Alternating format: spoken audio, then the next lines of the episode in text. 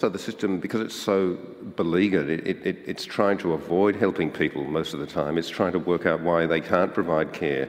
That's what triage systems do. They, you know, like on a battlefield, they're trying to get rid of the people that they've given up on, sort of thing. You know, that's what's happening in our public mental health system every day. These poor people seeking help, and also poor people trying to provide it, but with a Sophie's choice. Welcome to the latest episode of Anything But Square. Even before the coronavirus, it was predicted that loneliness would be Australia's next public health crisis. What was once only a possibility now seems inevitable. But there's still hope. The discussion held and recorded in 2019 at the Deakin Edge Theatre, Fed Square, about how to prevent, cope with, and cure loneliness has been ongoing for some time.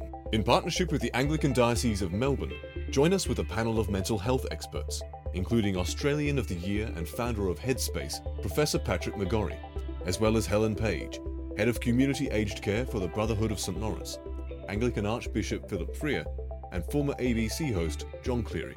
Please grab a cuppa and enjoy.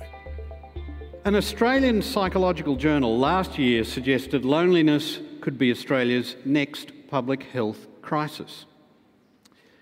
Also, last year, Britain's Conservative government took the unusual step of appointing a minister for loneliness. So, what's going on? Is this a sudden flare up of a disease that's been lurking in our midst for many years? Is it a genuine crisis? Or simply another means for a few academics to milk more money from the public teat for questionable research? Well, Britain's decision came following the findings of a government commission to examine the issue.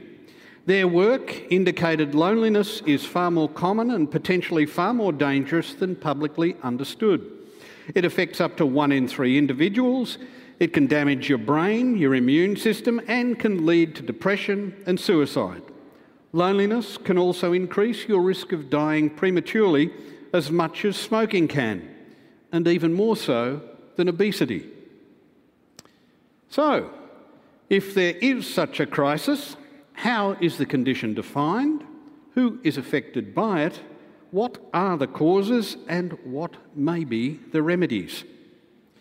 Professor Patrick McGorry, is there an emerging crisis of loneliness? How serious is it? And how do you define the term? I mean, aren't some people merely happy with their solitude? I think some people are happy with their solitude. There are certainly certain types of people that um, thrive on it in a way. I mean, we used to say um, that uh, someone who's, who is, is uh, well suited to be a lighthouse keeper would, would uh, be horrified to be in a marketing department, for example. So, so there are definitely niches for people that, that suit them. But I think the stats you've just quoted show that the problem is, is real. It's getting worse. Um, there does seem to be evidence showing that you know, however you measure it, it's probably a little bit difficult to measure it actually. Um, it does seem to be becoming much more of a problem in the last sort of maybe 20 years or so. Um, defining it, I mean, there are probably a few different, different definitions. Maybe Helen's got a few too, but, but um, the ones that I quite like were there are three types of loneliness. One is intimate loneliness, which really involves whether you've got intimate relationships, and that might be anywhere between one and five people who you can really confide in at a deeper level. Then there's relational loneliness, which is a slightly wider circle of support. Um, and um, then there's collective loneliness, which is a much wider sort of you know, group membership of, of different, say, sporting organisations or clubs or, or, things like that. And, and the basic definition of loneliness seems to be a perceived lack of or a perceived social, social isolation. So if you perceive it to be like that. It's very much a subjective thing. And the final thing I'd say is that it's not the number of relationships so much, it's, it's the quality of them that, that people really sort of uh, uh, go to when they're, they're thinking of this, this idea. The subjectivity of it is, is part of, the, part of the, the problem in making it a yeah. public issue. That is, is it societal? Yeah. Is it personal? Is it what? Helen Page, in, in your experience um, from years of practice in the field, do you see evidence of such a, a, crisis, and what for you are the presenting circumstances? Well, I think that um, it's always been evident in the residential care setting that our clients are potentially lonely, and that's a reflection of the many losses that people have experienced before they find themselves in residential care. So there's a lot of reasons why they're they're already isolated. But I've also seen on the flip side where clients come into residential care and flourish because they're not alone at home anymore. So, one of the things that does concern me is that we're very um, keen to keep people at home longer, and that, that's a, been a, a, definite policy decision that's been driven. Um, and most of us would like to think that we'd like to always stay at home, but we do see many clients who are um, potentially disadvantaged by that as well because of the loneliness. So. Is it, you've worked particularly with aged care and see it presenting there, but the, the Brotherhood works across the field. Do you see it in, in other sectors? Can you sector it? Can you say, look, there are particular issues with aged care, particular issues with other cohorts? Well, the Brotherhood works across um, many parts of our community that are vulnerable and potentially disadvantaged. So um, that might be uh, culturally diverse people, um, asylum seekers, um, unemployed, and youth, so and, and aged care. And I think within each of those uh, groups of society, there'd be different reasons why people would be vulnerable to feeling lonely. There's been a particular focus um, in Australia over the last couple of years on suicide rates, particularly they're saying men and young people. There's concerns about is this reflected with the loneliness thing as well? Is it? Well, Patrick might be better to answer that one. Um, yeah, I think, it, look, the rising suicide toll is, is a real, that is a national crisis. It really is. Um, 3,000 people plus every year. Um, I was listening to the radio this morning and they're talking about the veterans 30 veterans at least a year. So there are subgroups of high risk. Young people, it's going, it's getting worse. Um, despite the fact that we have started to build a system of care for young people. Um, you mentioned Headspace. Well, that's like a thin green line, but we're seeing very large numbers of young people coming in with much more complex problems than can be dealt with in a primary care system. They need much more specialised and also more sustained care, and it has to be of the, of the quality. You know, coming back to this topic today, I mean, you have to feel a real human connection with the person that, or the people that are trying to help you, and the system is almost it's become, the, the, at least the, especially the state system, it's really imploded. That's why we've got a, a Royal Commission in Victoria. Um, you know, the state system is not capable of providing that humane care despite the best efforts of the people working in it. I mean, there's very there's amazing people trying to make a completely broken system work, but it, it's that human connection, that kind of sustained human connection has gone missing, basically, which is the essence of psychiatry and the essence of mental health care. And so that I think that's one of the big reasons. There are lots of social factors driving suicide, social and economic factors, but the final common pathway is despair, hopelessness and despair. If you cannot actually provide the life-saving care to the people at that point, then they die. They die in big numbers. Hundreds of the people that die every year have already tried to get help from the system. Uh, hi, thanks. I'd just like to offer a question and an example. Um, that spans generations and personalities.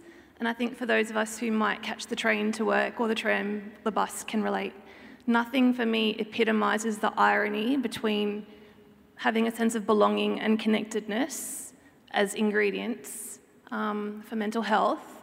And when you see this on the train, everyone seems miserable, and we've got noise cancelling headphones on, we're all on our phones, but does anyone on the panel see potential in this kind of space? To use it for those who might be willing to do it um, as a place to improve or connect or offer some kind of uh, solution. Thanks. Much of our society these days, uh, in society, people are looking for reward, and their reward is dollar based. Um, and in that respect, I lament the um, lack of volunteers within our community. Um, much of the work that the church does, much of the work that community does, um, relies upon a vast team of volunteers, but those volunteers are falling by the wayside. It's not normal for young families these days to seriously consider being a volunteer for something. And those who are volunteering are getting older and less able to do um, the work that's required um, for nothing except to have a good fuzzy feeling inside that you're helping somebody else and you're not being paid for it. Um, I, I think volunteering has been in my mind a lot while I've been considering this topic. I, six months or so ago, decided to volunteer with another not for profit organisation and was so thrilled with the opportunity to engage with quite different people to those that I'd normally get to interact with. And I was quite impressed to see that whilst probably two thirds of the volunteers that I work with there are retired people. There were also young people and much younger people than myself, and I was quite gratified by that. And it strikes me that it's very much a two way street, and it could be part of the solution to this mm. problem that um, people who um, volunteer and, and they do get incredible reward and, and a sense of connectedness mm. and belonging, and I, I, certainly do. I, I volunteer with FareShare um, in um, Abbotsford, and, and th- I, I think that that is one possible solution to, to some of this. To the, to the lady's um, question up the back, I came in on the train today myself, and every time I catch public transport, I'm I'm, I'm quite excited by it. I'm a bit of a people watcher and I like the graffiti on the train lines, and so I'm, I'm never really on a device, but everybody else in the train seems to be. And I was thinking this morning, I was remembering back to the Life Be In It campaign that we're probably all old enough to, to remember that. I, I don't know when it was, 70s? 70s and I was remembering the Life Be In It campaign, and I wondered if we actually need a put your device down campaign, um, and, and we'd, we'd all in, enjoy our public transport travels a bit more. Well, I think there's opportunity of making a lot of spaces uh, richer spaces. And um, it's, it's good we put attention to that because we've got people who are creative, who are designers, who uh, un- understand the kind of things that would interest people that would actually um, mean, you know, could you make uh, a train carriage, a bus, a tram, a rich, a rich environment where you really uh, felt the desire to uh, interact and connect? I'm sure that's possible, but I don't think that's, uh, you know, so maybe we need creative people. You might be one of them who can help make that. That, that environment rich, because I think if, if, it was the case, it would really uh, it would really catch on. People would think this is a much better way of spending a half an hour or an hour than um, just in something which doesn't feel very rich and even, even on, you know, despite the, the best efforts, the, the textures, the, the smell, uh, the, you know, the, the, surfaces of a lot of our uh, even public transport, they're not very aesthetically pleasing. They're very, um, uh, know, they're very sterile. So it's no surprise people want to enrich the space with um, some personal devices. Archbishop Philip Freier, uh, from your perspective as a leader of one of the major social institutions, are you concerned that there is, in fact, a wider dimension here, that it's not simply a clinical issue, that, that may have something to do with the nature of our society, a shift in the nature of our, our social relationships, the way we're dealing with our society? Like, over the past couple of generations, we seem to have moved into a world of, of unprecedented individualism, consumerism, the promise of, of boundless happiness with the next fashion purchase or the next course in personal empowerment. Yet at the same time, we're experiencing an increasingly lonely world of unravelling communities and families. Um, is, is, this, for example, the apotheosis of uh, there's no such thing as society? Yeah, uh, John, I think uh, most of us could probably do the, the mental experiment of how we, in a way, because I think, I think yeah, we're, we're small, we're finite, we're mortal, but there's a different sense of what that feels like when you're in the immensity of nature on your own to when you're in, say, uh, an immensely busy city or in a subway uh, train in New York or a tube in London or a, uh, even a, a crowded uh, tram or a, a train here in Melbourne there's, there's something in, in a way, if we're alone in nature, we, we are kind of open to things. You know, we are, our senses are open, and it, it sometimes is a wonderfully transforming and rich experience within us to have a sense of our smallness uh, compared to something great. And Christians, of course, would understand that to be the greatness of creation, the transcendence of God, uh, finding a right place there. But I think there's something about the, the shut down character of often our life in society because when you're, uh, you know, you're, if you're on a, a, a, tube in London, say, you avoid eye contact.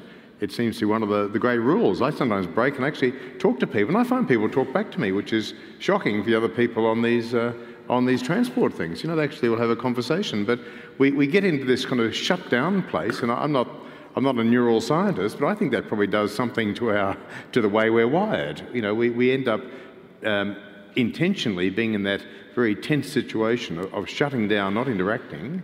Uh, and probably there's a whole lot of anxiety that can build up in that place because you don't know what other people are doing. So there, there is, there's something about us living the way we live, I think, that is very different to um, perhaps experiences some of us have had or even how a generation or two before us lived. Well, let me just continue that a, a little further and I'll get each of us to comment on that. Um, many social scientists talk these days about the fact that in the last two generations we've gone through more, in, in the West particularly, we've gone through more um, transformation in our social structures than we have for the past 3,000 years. That is, we, are actually deconstructing family. We're deconstructing, we're, the focus on individualism um, has actually began to change the, the way the fabric works and that wider social issue is, is something we are simply not have ignored the consequences of completely. Uh, Patrick McGorry. Yeah, well, I think, you know, um, I can remember my father's family and how many, you know, it was a large family, lots of cousins, and traditional families had that much more, uh, that uh, deeper and closer relationships. And now we've, we, have we have got these nuclear families that are dislocated from you know, geographically or, or in many ways from their, their roots and their traditions, you know. Um, one of the things that helps you, you know, I work with young people, so young people growing up need what we call scaffolding around them to help them grow up. And if you don't have it, you know, if you're, if you're a, a, a child in out-of-home care or, or, a, or a few, um, if your family um, disintegrates when you're growing up or um, you know, that, that the, the, scaffolding around children and young people growing up is much more fragile than it used to be um, under pressure. Um, other things in the scaffolding would be the educational system, the pathway to a secure vocation. Um, that was much more s- straightforward, say 30 or 40 years ago, than it is now. You've got the gig economy and tremendous insecurity for young people. Um, on the other hand, the, the, flip side is they've got a lot more freedom. So, so you know, the choices and the freedom is much greater, you could say. So maybe it's better, but the price of freedom is more mental ill health. That's what we see. Um, a surfeit of choice. Yeah, it, it's like yeah, people use terms like affluenza and these sort of terms, but that's sort of in the zone of what I'm talking about. The society has become much more complex and insecure and also the values of the society seem to be degenerating. People feel that, you know, in the political leaders and, and the collapse of, of uh, various institutions or lack of trust in institutions. So it's a much more, um, I, I, don't know, unstable and, and, and, insecure world, isn't it? And, and, the, and the family and the traditional family structures and the cultures. You know, um, I was born in Ireland, so when I go back to Ireland, I still see a lot of, um, you know, um, of that traditional uh, sort of depth in that culture, which countries like Australia don't really have. They have it in, in the multicultural sort of world, but they don't have it. it it's, it's sort of got lost a bit, I reckon. Helen, are there, are there, particular ways in which you things that you'd nominate as being well, elements in the in the people you see? I think that for older people, uh, the adoption of technology or the rapid um, in, improvements in technology have been a double edged sword. So, for some people who are adopters of technology, it has allowed them to connect um, with each other and with family. And, you know, when you think of what's possible with Skype and um, you know, many, many people have um, family living all over the world, so it allows them to keep connected. But for many older people who haven't adopted technology and perhaps can't even use a mobile phone, it can be quite isolating. So, and the way we've adopted it throughout our society, we've replaced a lot of person to person interaction with technological interaction. So people would have been accustomed to going into the bank and withdrawing money. Now you, and have you know, a conversation. And have a conversation and probably know a bit about the teller that, that, that they are served by. And now I see um, tellers taking older people out to the ATM and trying to show them how to use the ATM. To, and, um, or, and many banks just don't have branches now. So, um, you know, the, the, the, interactions that people would have once had in their veggie shop and with the local butcher don't really happen now in a big impersonal supermarket and even going to pay bills at the post office. There's a lot of things, opportunities that older people don't have now that they would have. We've spoken a lot about young people and we've also spoken about um, aged care. And Helen, I'm interested in your perspective not on the people in your care but the people working in that system. We spend a lot of our lives interacting with large organisations and I'm interested in each of the panel's perspectives in the role of the organisation in what can they tangibly do to create connectedness or create a sense of belonging throughout our working lives rather than at the start and at the end. I was wondering if the panel could talk about people who are not lonely. there's a bit of a fine line there. Um, a lot of people seem to just look. It's uh, human nature, or the nature of any animal species, is to fit in. and if you don't fit in, you become ostracised. Uh, a lot of people seem to be able to fit in either through just simply being concurrent, compliant, agreeable. Um, they won't rock the boat. Uh, the other end of the scale, you've got people who are not lonely but work at it desperately to be not lonely, and, and you've got people who, uh, their, their narcissism, Machiavellianism, um, psychopathy all comes out. So, uh, a lot of politicians, for example. Um, well, you've got the ABC last week uh, who are trying to make uh, journalists um, a bunch of ratbags because, and, and that's probably a more broader scale on which happens at a lo- uh, more intimate scale in society. If you don't fit in, you become ostracised. Or if you're slightly different, you're not one of us. Um, if, if you're intelligent and you're mixing with a bunch of people who are not so intelligent, they'll get rid of you. I was just wondering if you can talk about people who are perhaps th- those sort of issues and people who are not so lonely and how, how they come about it. I think they're both really important questions. Um, the first one is, is attracting a lot of attention, actually. Um, the World Economic Forum has got a, a, mental health program for the first time, and it's, it's, it's, quite a big thing. We, we have a contract with them around youth mental health, but another bigger big area that they're focusing on is workplace mental health. You know, so you know. Um, companies are starting to realise that 20% of their workers are not well from a mental health point of view at any given time, and you know they're not actually getting good value out of those workers. That's probably one of the drivers, you know. Um, but there probably is some concern for their workers as well. So um, rather than just the usual tick the box uh, uh, employee assistance programs, you know, they're starting to really think about what would a healthy workplace be like, you know, and um, uh, so this has got to do with, I suppose, connections at work and even the design of the workplace mm. and all sorts of stuff like that, and, and empowerment, I suppose, you know, those sorts of issues. Um, so that's a huge area. Um, so it's good that that's come up.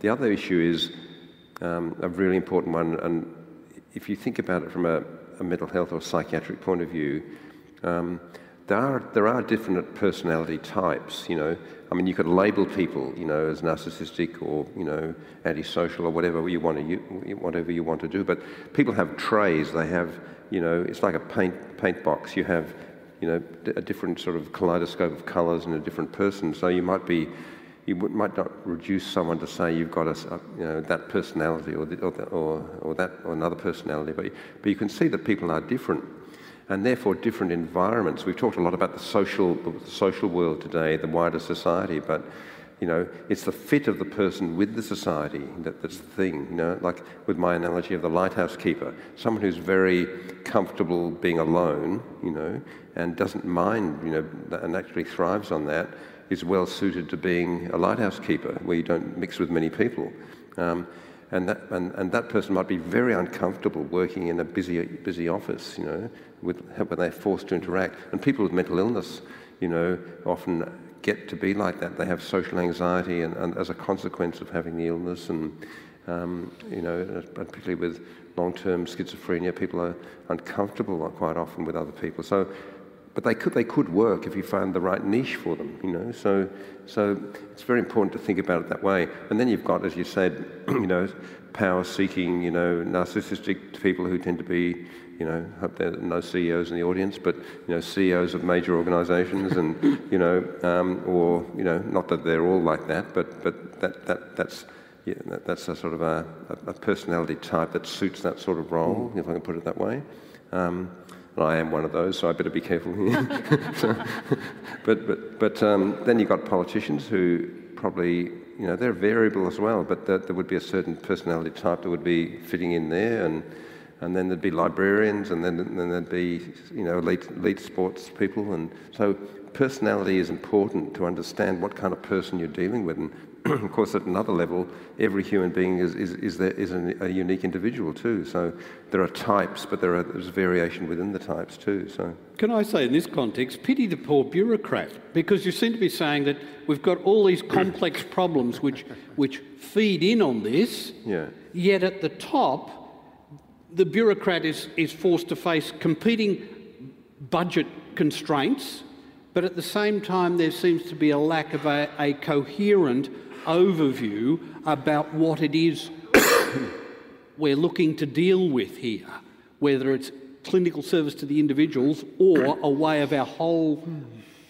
mental health strategy being an integrated whole rather than bits and pieces. Yeah, well, politicians often just you know, throw a few shekels at different aspects of the sector to keep them happy, you know, and stop them complaining, um, rather than having a narrative about what they want to do. I mean, successful politicians, I think, actually say, right, I'm in for three years or I'm in for four years. These are the three things I'm going to change and do in that time, rather than just giving everybody 50 cents and, and just keeping the status quo ticking over. There's got to be a, like a, a narrative, you know, which... Is there a narrative available that has been recommended to government in this? Yeah, we, we, we, this, this, Royal Commission will show what the narrative actually is. You know, we, there will be a narrative, and it, it, will be a lot to do with some of the things that we, we you haven't talked about solutions yet, but within mental health, the idea of peer support, we found that very helpful amongst young people, and it's, a, it's becoming a thing within mental health care. It doesn't mean you replace expert clinicians, but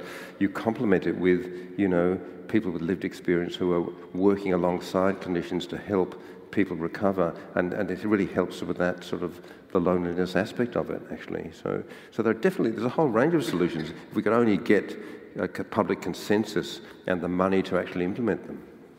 In the world of work that I'm from, it's incredibly important to care for the wellness of your workers if you're wanting them to give of themselves to our clients. So it's something that, as a manager in the aged care world, has been really important to me. Um, and organisations like the Brotherhood invest in significantly. Um, I've got uh, two chaplains sitting over here. I know that um, for them it's very important to provide support um, to our workforce.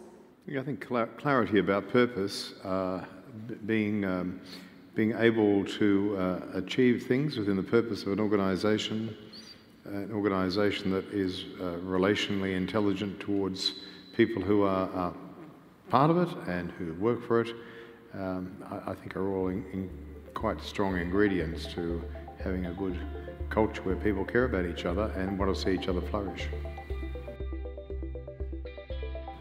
Let me shift it slightly and go to the way in which the community is responding or the way in which our the resources that uh, are available in the community and general attitudes towards mental health. Some people would say, look, there's been a there's been a problem with mental health generally for years, and you could trace it back and this is linked to the, the, the loneliness thing directly, to the way in which, from the 70s onward, there's this fashion of deinstitutionalisation, of get people out of those big places where they were to get. It was almost described as though sort of locked up in this sort of mass incarceration. Has that hot, is there is there an issue there with the way that governments have approached the issue of mental health and well-being that mm. goes that can be traced back to that that phase? Yeah. Well, if you think about it, in the 19th century, the mentally ill were um, it, was a, it was a well-intentioned movement to sort of build the asylums because otherwise they were going to be homeless or chained up in the back bedroom or, or, or even killed, you know. And that's, that is still happening in developing countries, in, in low, low resource countries. The, the seriously mentally ill, where there are no facilities, are just either killed, chained up in the backyard, or, or completely destitute and die, you know. So it's, it's a huge human rights issue in, in those countries.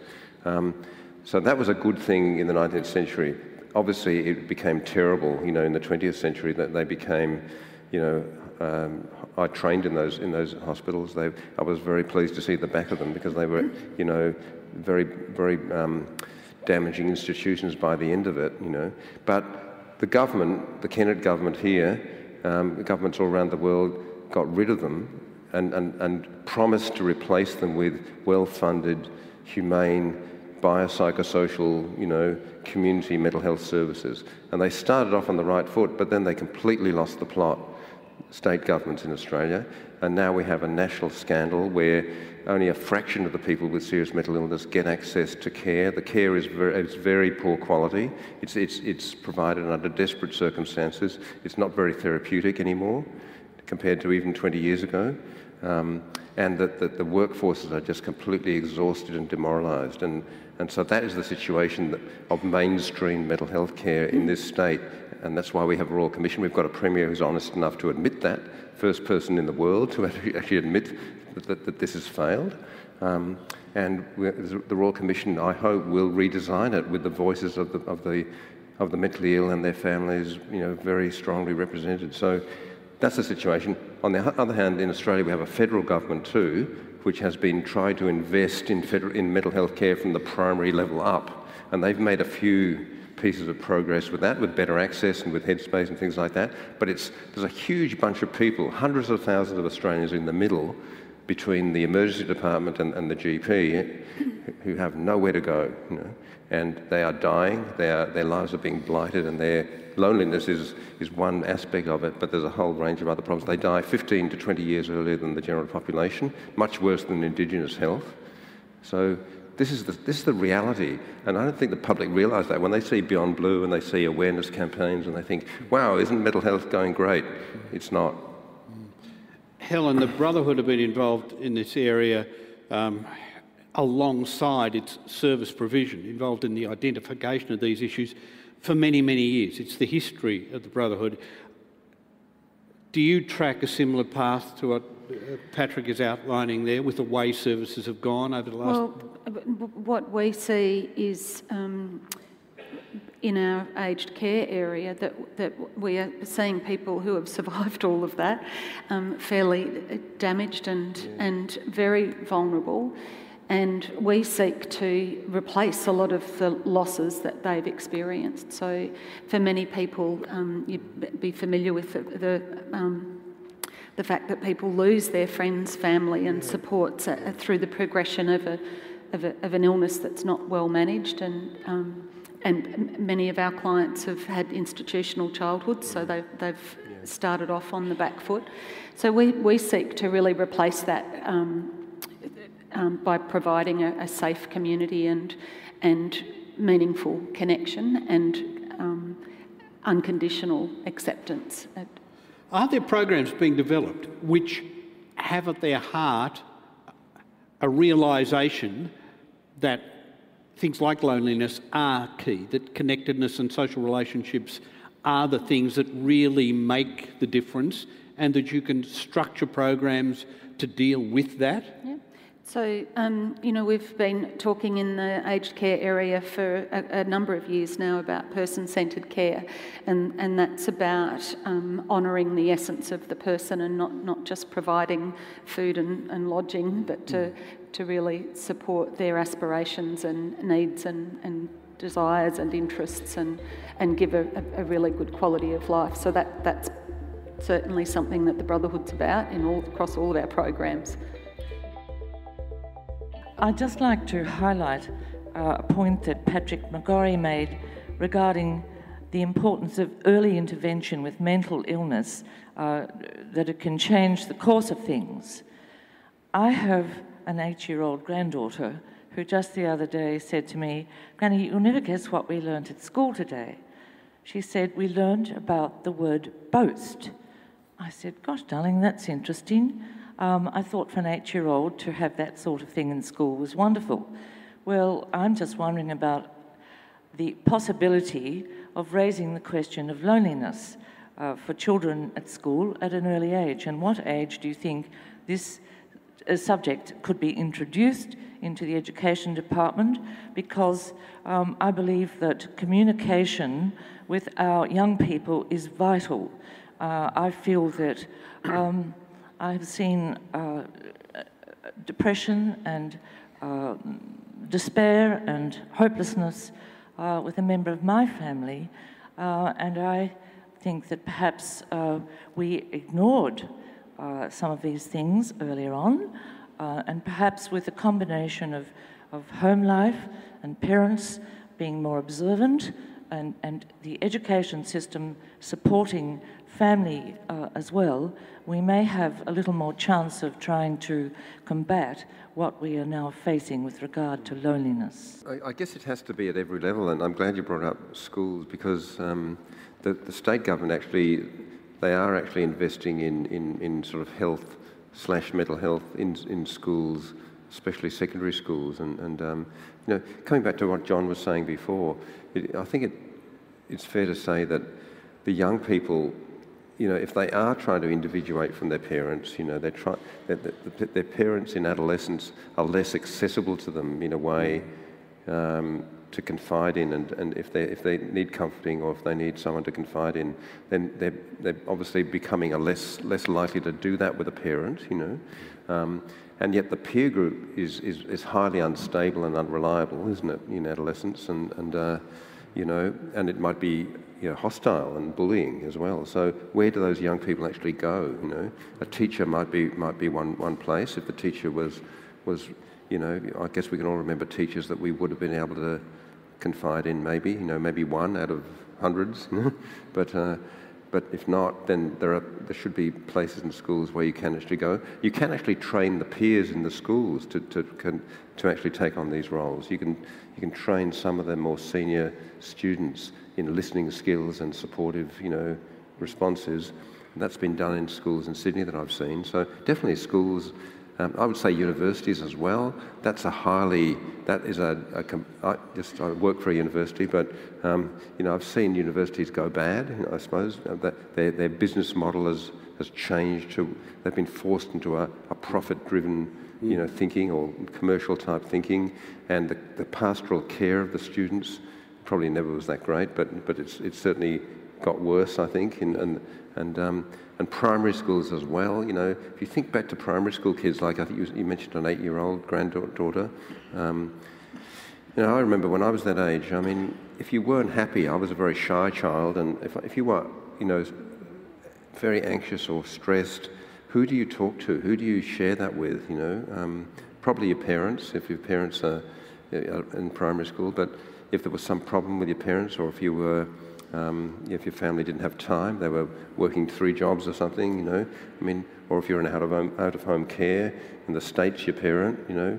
I mean, so I, I think what you brought up is really important for the earliest type of intervention. And then once the teachers teachers identify kids all the time who are struggling and they've got nowhere to send them. They have headspace up to a point now, but then if it's more complex, there's, there's, you know, and I work at Orygen, we, we turn away three out of four teenagers and young people every single day from our triage system in the western suburbs because we have not got the resources to respond. And increasing numbers of those young people are dying. So, so every level of the system needs to be supported to make early intervention possible.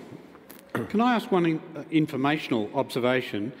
What's the time frame for the royal commission And are you satisfied that its remit is broad enough to em- embrace the things you're talking Yeah, about? I think I think I'm very a big fan of the premier uh, in do, in having made this step. People said, "Why do we need it? We know what to do." But he, he knew that you, you, you, it, the system is so debased that it needs a public consensus and, and not just more money. It needs probably they spend about nearly one and a half billion on mental health care in Victoria each year, but that- that only covers one percent of the population. 3% have serious mental illness, so it needs to be 4.5 billion that needs to be spent. So that's a huge amount of money, hmm. but you don't want it in just more of the same. You want it totally redesigned. The only way to get that is with a Royal Commission. There will be an interim report by the end of the year. I'm not a commissioner, I just chair the advisory committee for it. Um, but I know the commissioners are, are, are absolutely clear there has to be a major reform here. It's a once in a generation opportunity. Um, and uh, it, the final report, I think, will be probably towards the end of next year. But I think it's the best chance we've had for, you know, genuine reform in mental health for, for decades, many decades. If you've been wondering about the mental health effects of COVID 19, please go to head2health.gov.au. New episodes of Anything But Square are released every Wednesday, and we encourage you to subscribe to the podcast and sign up to our newsletter at fedsquare.com. Take care, and we'll see you next Wednesday.